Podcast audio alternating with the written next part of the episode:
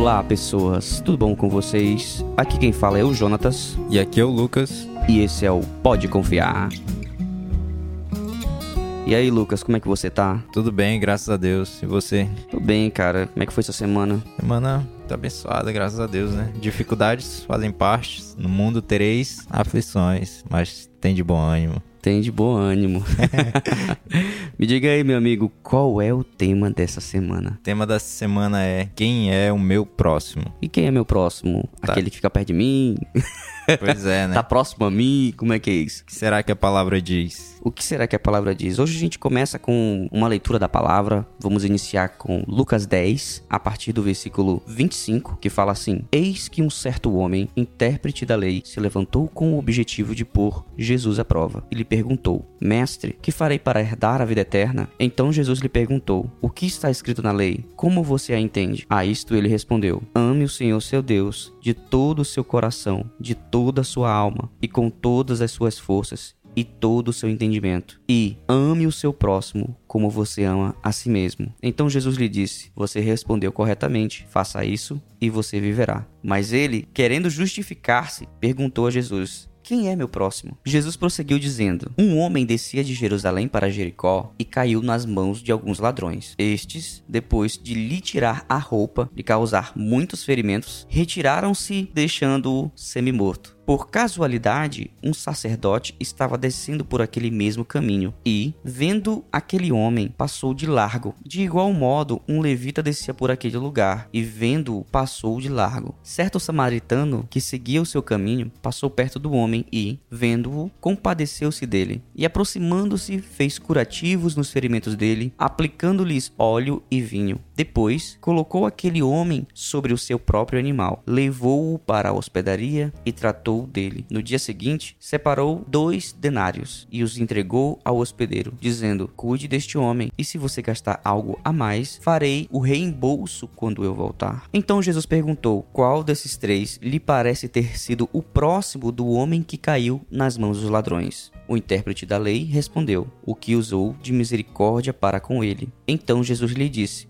Vá e faça o mesmo. Então, Lucas, essa história é muito interessante. A gente pode ver uma pessoa que foi assaltada, foi deixada de lado e passaram algumas pessoas ao lado dessa pessoa. E cada pessoa teve uma atitude. A gente pode ver que o primeiro que passou por ele foi o sacerdote. Então, quem era o sacerdote naquela época? Era um cara muito importante. Esse sacerdote, tecnicamente, o cara que tinha mais intimidade com Deus Uhum. daquela época. E justamente por isso ele não se aproxima do homem, né? porque por ser um sacerdote ele devia estar puro, então ele não poderia tocar em sangue, muito menos uma pessoa morta. Então, como a parábola descreve que o homem estava semi-morto, ele não ia arriscar, não vai que tá morto mesmo. Então, vou passar de largo para não correr o risco de ficar impuro e não exercer o ofício dele. O próximo que entrou foi o Levita. E o Levita também tinha acesso ao templo. Eram eles que ficavam encarregados de cuidar do templo. É uma tribo que foi separada exclusivamente para ficar cuidando das coisas do templo. Eles que armavam as barracas, carregavam a arca da aliança. Só quem era da tribo de Levi que podia ser sacerdote. Então eles que faziam toda essa parte religiosa e ritualística. É interessante porque olhando por esse ângulo, Jesus ele não está só mostrando a bondade que devemos ter por outras pessoas, mas a gratidão que devemos ter por quem nos ajuda. Devemos ser atentos a quem está precisando. O último que passou por ele foi o samaritano. E quem eram os samaritanos? Os samaritanos eram um, um povo que era uma mistura de judeus com outros povos. Eles acreditam no Pentateuco da Bíblia. Eles são de uma religião abraânica, né, que é samaritano. Só que eles estão situados numa cidade de Samaria. E eles não acreditam na importância histórica de Jerusalém. Ou seja, eles não tinham acesso ao templo. Eles não iam ao templo. No final, a única pessoa que ajudou o cara era alguém que não tinha acesso ao templo. E aí chega a pergunta mais importante: quem foi o próximo do cara que foi roubado? Isso é importante entender. Jesus está perguntando quem foi o próximo de quem foi roubado. Ele não está perguntando quem é o próximo do samaritano. Ele está perguntando quem é o próximo do cara que estava lá semi-morto. E é aí que a gente consegue entender realmente quem é o nosso próximo. A pergunta no início da parábola que o intérprete da lei faz é o que farei para herdar a vida eterna. Aí, então Jesus pergunta o que, é que ele sabe, ele responde sobre a lei, Jesus até diz está correto. E depois ele pergunta quem é o meu próximo. E talvez essa é a nossa pergunta, né? Várias vezes. Quem é o meu próximo? Quem é o meu próximo? Eu mesmo cresci numa cultura que meu próximo era uma pessoa que eu deveria ajudar. Uma pessoa que estava próxima de mim. é isso. Então eu sempre me vi como bom samaritano.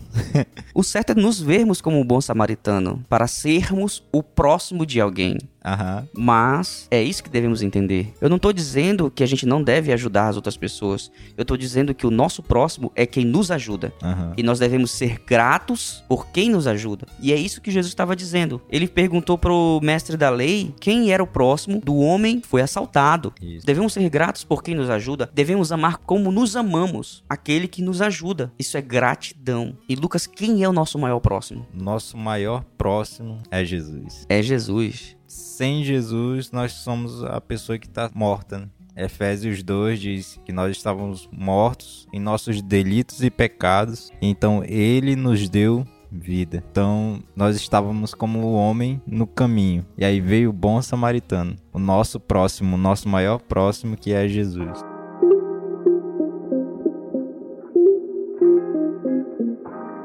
Em João 13, versículo 34, ele diz: Eu lhes dou um novo mandamento, que vocês amem uns aos outros, assim como eu os amei, que também vocês amem uns aos outros. Nisto todos conhecerão que são meus discípulos, se tiverem amor uns aos outros. Então, Jesus ele também, além de deixar claro que foi ele que nos juntou e cuidou da gente, ele também nos dá esse mandamento dizendo que nós devemos amar os outros assim como ele nos amou. É bem aí que a gente tem que prestar atenção, porque antigamente, primeiro a lei falava que eu devia amar a Deus sobre todas as coisas e amar ao próximo como a mim mesmo. Ou seja, antes eu só devia ser grato a quem me ajudasse. Agora Jesus chegou e falou assim: agora você também tem que amar os outros como eu vos amei. Jesus está dizendo: não seja apenas grato por quem te ajuda, ajude outros. Ele está complementando isso. Eu não devo ser apenas grato, eu também devo ver a necessidade e atender a necessidade. Até porque o judeu e o samaritano eles não se dão, né? Então o samaritano ele não tinha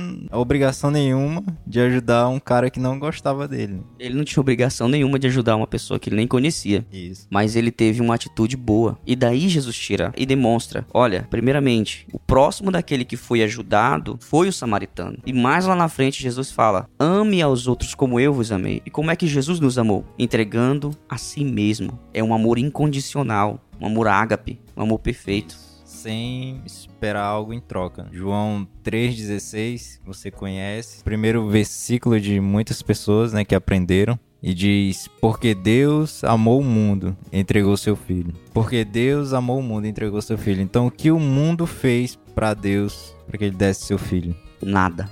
Nada. Pelo contrário, o mundo fez só coisa ruim. Mas é isso que é interessante, a gente compreender. Primeiro a gente tem que entender quem é o nosso próximo. O nosso próximo não é quem tá lá precisando de nós. O nosso próximo é quem nos ajuda. Entretanto, temos também a missão de ser o próximo de alguém. Isso. Quando eu ajo com misericórdia, eu me torno próximo de alguém. Então você tem a oportunidade de ser amado por alguém. Como é que você vai ser amado por alguém? Quando você se torna o próximo de alguém. Seja uma pessoa boa, seja uma pessoa generosa, seja uma pessoa misericordiosa. Esse é o nosso maior desafio. Fomos chamados para isso. Fomos chamados para isso. Muito obrigado por ouvir esse podcast. Até a próxima semana. Hoje o programa foi bem rapidinho, justamente porque queremos que vocês consigam assimilar bem esse conteúdo. É um conteúdo muito importante. Eu quero agradecer a todos que estão ouvindo o nosso podcast, agradecer as pessoas que têm colaborado para a manutenção desse projeto. Quero mandar um abraço para todos os ouvintes de todos os locais que têm entrado em contato conosco. Nós estamos muito gratos. É isso e até a próxima semana. Deus te abençoe.